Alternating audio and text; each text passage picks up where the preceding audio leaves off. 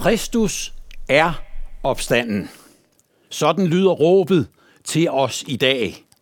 Og vi får lov at svare, ja sandelig, Herren er opstanden. Meget kan vi være usikre på i denne verden, og meget er vi usikre på, og meget er usikkert. Men dette ene kommer til os i dag, som vi kan være 100% sikre på. Ja, sandelig. Herren er opstanden. Jeg vil gerne tage jer med på en rejse i dag. Langt væk herfra, og så alligevel til et sted, som rækker helt ind i vores tid, og der hvor vi er hver især lige netop nu. Jeg vil gerne tage jer med på en rejse. Andre har taget den samme rejse. Det begyndte med to kvinder, og siden er mange fuldt efter år efter år. Jeg vil gerne tage med på en rejse. Jeg er ikke rejseleder eller guide, for så kommer vi aldrig helt derhen. Det er den hellige ånd. Han er den, der kan lede os på denne rejse, og derfor vil vi bede ham om det nu. Gode Gud, Herre, Jesus Kristus og Hellig Ånd, kom du nu og før os. Før os frem, der hvor de to kvinder dengang blev ført frem. Lad os se det, de så, og fyld os med den tro, du fyldte dem med.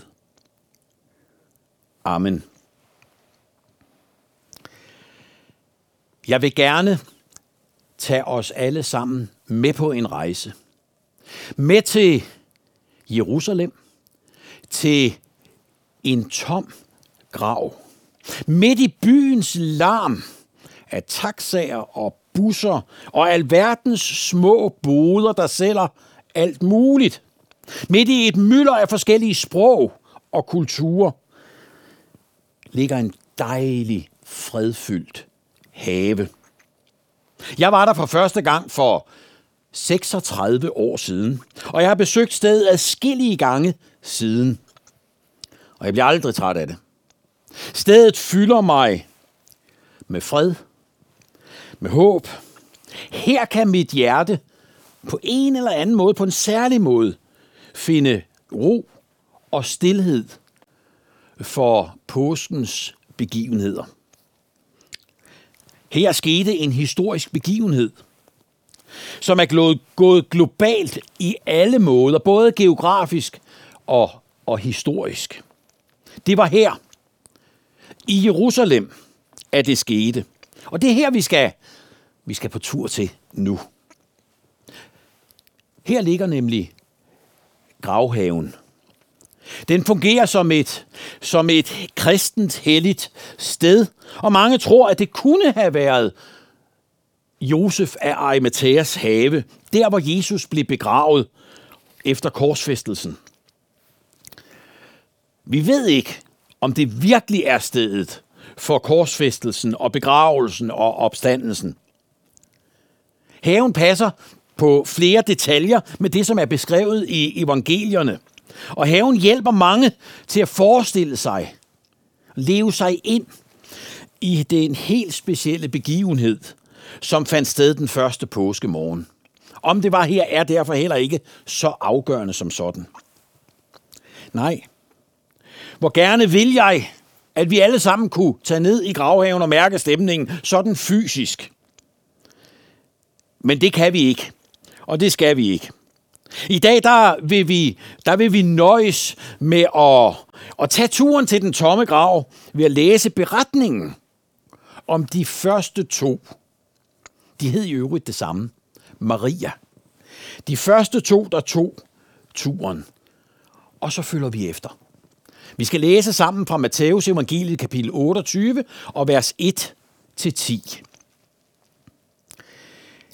Efter sabbatten da det gryede af den første dag i ugen, kom Maria Magdalene og den anden Maria ud til graven. Og se, der kom et kraftigt jordskælv. For herrens engel steg ned fra himlen og trådte hen, og væltede stenen fra og satte sig på den. Hans udseende var som lynild, og hans klæder hvide som sne.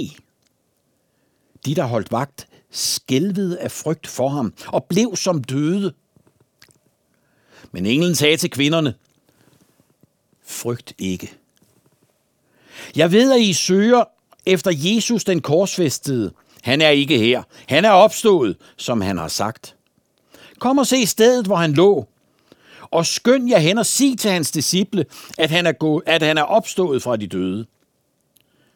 Og se, han går i forvejen for jer til Galilea. Der skal I se ham. Nu har jeg sagt jer det. Og de skyndte sig bort fra graven med frygt og stor glæde, og løb hen for at fortælle hans disciple det. Og se, Jesus kom dem i møde og hilste dem med et godmorgen. Og de gik hen og omfavnede hans fødder og tilbad ham. Da sagde Jesus til dem, frygt ikke. Men gå hen og sig til mine brødre, at de skal gå til Galilea. Der skal de se mig. Amen.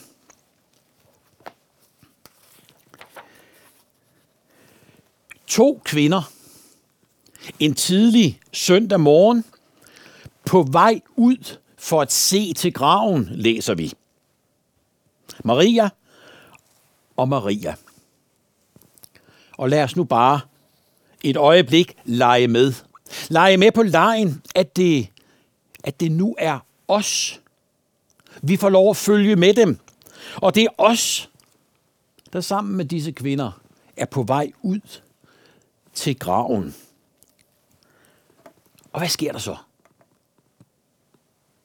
Jo, vi møder en engel. Og englen taler til os. Vi får hilsenen fra englen, frygt ikke. Og senere også fra Jesus, frygt ikke. En statusopdatering. Han er ikke her, ham I søger. Vi får en invitation. Kom og se. Og vi får en opgave. Et kald. Sig det. Skynd jer hen og sig til hans disciple. Frygt ikke. Der er ellers meget, som kan fylde mennesker med frygt og uro i denne verden. Uanset om man er barn, om man er ung eller voksen, uanset om det er hverdag eller festdag, så er livet her i verden en kompliceret størrelse for mange mennesker. Og i mødet med det, vi kunne kalde den virkelige verden, der kan det lyde næsten for letkøbt med denne hilsen, som vi får der ved graven. Frygt ikke. Men det er ikke letkøbt. Det stikker dybere. Ja, det stikker dybere, dette frygt ikke. Også en al den uro, vi kan møde her i verden og inde fra vort eget hjerte. Det stikker dybere. Den virkelige verden, vores verden, min verden, din verden, er nemlig ifølge Bibelen en falden verden. En verden, der er faldet bort fra Gud, sin skaber. Vi kan og vil ikke selv. Vi kan og vil selv, undskyld. Bibelen kalder det med et ord for synd. I sin dybe rod er syndens væsen, at mennesket har valgt Gud fra. Og konsekvenserne er en verden fyldt med en mængde frygt og ulykker, og det er helt berettiget. En verden uden Gud, et menneske, der har valgt Gud fra, har al mulig grund til at frygte.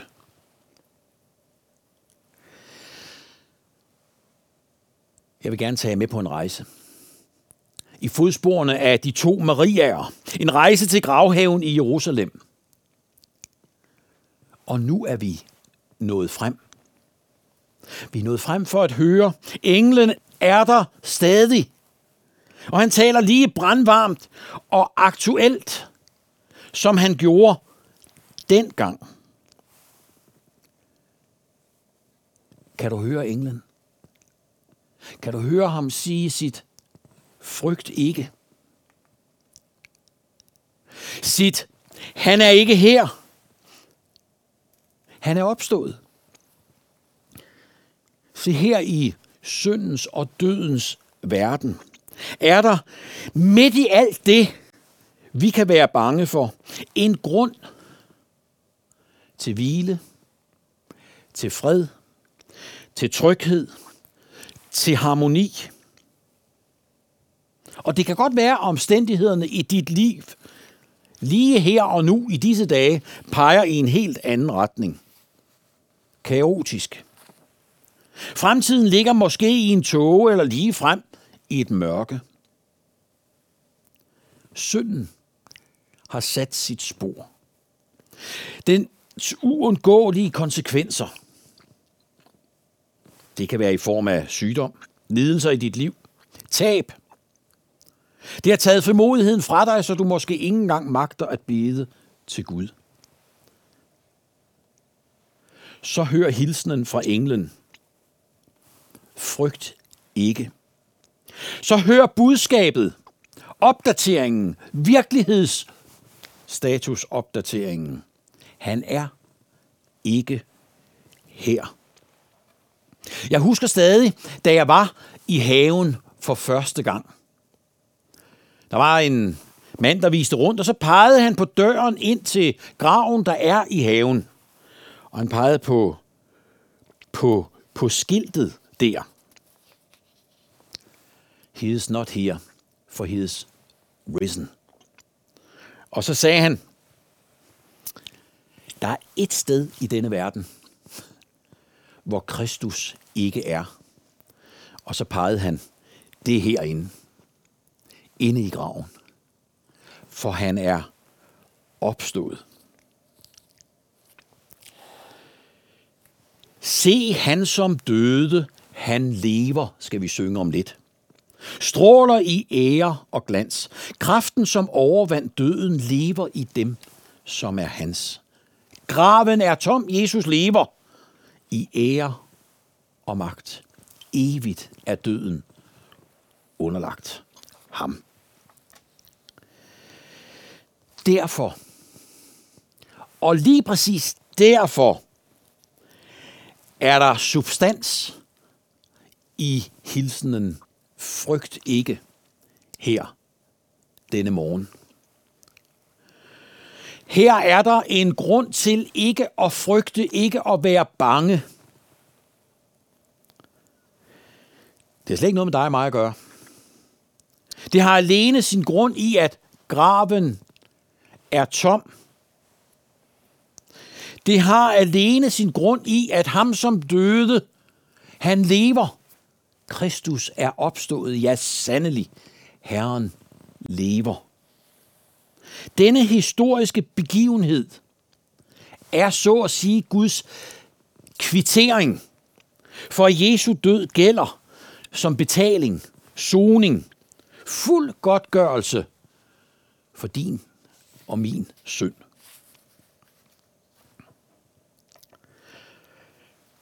Frygt ikke. Han er ikke her. Og så invitationen, vers 6. Kom og se, hvor han lå. Jeg vil gerne tage jer med på en rejse til gravhaven i Jerusalem. Og nu ind i graven. Vi tager imod invitationen. Kom og se. Nej, jeg ved godt, at vi, vi er ikke i, i Jerusalem og i gravhaven, og vi kan slet ikke i øvrigt være derinde alle sammen, som er med her på, på gudstjenesten i dag. Men lad os i stedet så da gå med kvinderne ind i graven og se med, med troens øje det, de så. Vi må bukke os for at komme ind af indgangen, for ikke at slå hovedet. Og så er vi der, inde i graven. Vi ser, den er virkelig tom. Den tomme grav er et afgørende element i proklamationen af, at manden på det midterste kors på Golgata mod alle odds To døgn senere genopstod lys levende. Alligevel er det ikke helt ret forstået helt sandt, at graven var tom. Måske kan I se det på skærmen. Der lå noget tilbage i den grav, som Jesus blev lagt i, og heldigvis for det. Stedet, hvor Jesu lægeme havde ligget, var åbenbart så vigtigt, at kvinderne skulle lægge mærke til det, mens de kæmpede med at forstå det overvældende budskab om den tomme grav. Markus, Lukas og Johannes fortæller i deres evangelier helt den samme point i forbindelse med, at disciplene lidt efter besøger graven. De bemærkede stedet, hvor Jesus havde ligget. Hvorfor var det så vigtigt at bemærke det? Jo, der hvor Jesus havde ligget, der var placeret hans klæder. Midt på bænken der lå de. Når det var så vigtigt med det præcise sted, som angives i evangelierne, der hvor Jesu krop havde ligget, så er det fordi noget var efterladt der. De ligeklæder, som var blevet brugt til at vikle om hans afsjælede krop, de lå der stadig. Graven var, ret forstået, ikke helt tom. Ligklæderne lå tilbage. Kvinderne kunne med egne øjne se, at noget helt uhørt måtte være sket. Kan du se det? Denne iagtagelse er yderst vigtig, for det bekræftede de fortumlede kvinder om i hvert fald to ting. For det første, de stod ved den, den rigtige grav. De havde ikke taget fejl i morgendæmringen og var gået til den forkerte grav. Jesus havde virkelig ligget i denne grav, for hans begravelsetøj lå lige der, stadig på bænken.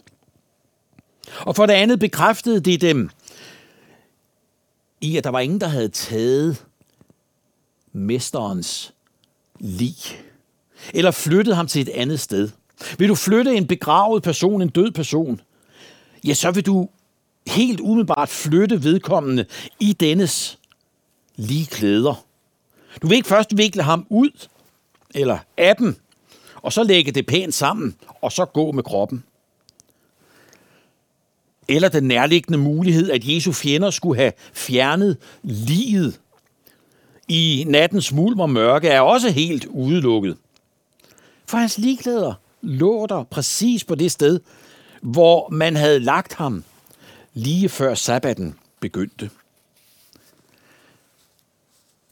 Detaljen med litøjet på netop dette sted, hvor Jesus var blevet lagt som død, bekræftede for, for kvinderne og senere disciplene et tredje forhold, som de senere tænkte tilbage på påskemorgen. Jesus havde ikke været skindød da han blev lagt i graven. Det havde ikke blot været sådan en tilsyneladende død, men som han så var vågnet op fra igen. For hvis det var det, ja, så ville hans ligklæder jo ikke ligge lige præcis der, hvor han blev lagt i graven, men være smidt et eller andet sted, måske uden for graven. Ligklæderne udelukkede enhver tanke om, at han ikke havde været rigtig død. Derfor er stedet vigtigt. For nogle af disciplene var, var det stedet med ligklæderne, som, de, som lå tilbage. Det var det, der for alvor vagte troen i dem. Johannes han be, bemærkede, at stedet, hvor Jesus havde ligget, så står der, og han så og troede. Det fik for ham skriftens ord om, at Guds salvede tjener ikke skulle undgå døden, men tværtimod stå op for døden. Det gav det ord liv.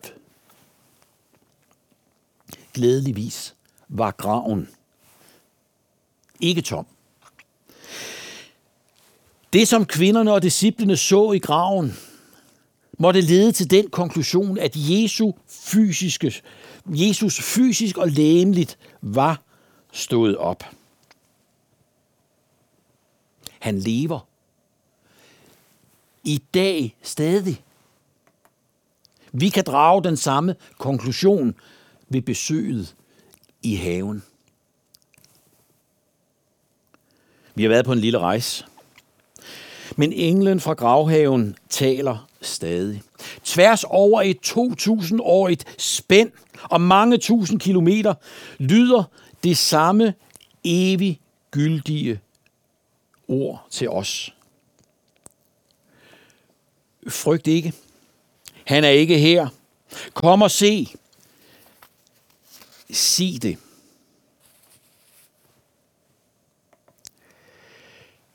Vi har været på en lille rejse. Rejselejen er snart forbi, og så er vi hjemme igen.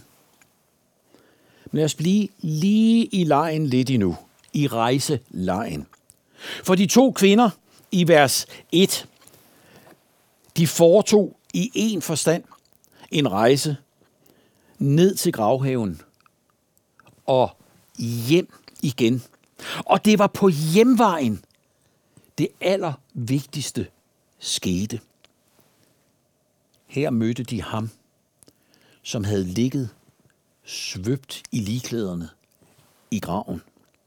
Den opstandende Jesus. På hjemvejen kan det ske igen. Eller kan det? Nu er vi på hjemvejen. Jeg er snart færdig. Og jeg siger, det kan ske igen. Undervurder ikke hjemvejen. Vers 8. Og de skyndte sig bort fra graven med frygt og stor glæde og løb hen for at fortælle hans disciple det.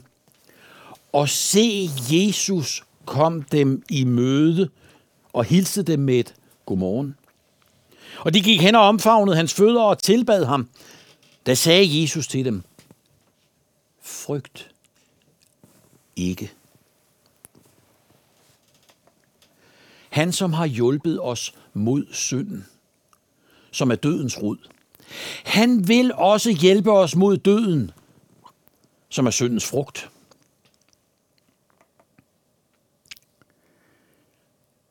Og han vil hjælpe dig i dag. Frygt ikke. Herfra blev de sendt. Sig det, lød det til de to kvinder, og sig det, lyder det til os i dag. Kristus er opstanden. Dette budskab må verden høre, for her i ligger der et frygt ikke til et hvert menneske på et hvert sted. Jesus kom dem i møde. Og i dag er det så dig og mig, der på hjemvejen får lov at møde ham i dette ord. Lad kvindernes tro smitte af og blive vores tro.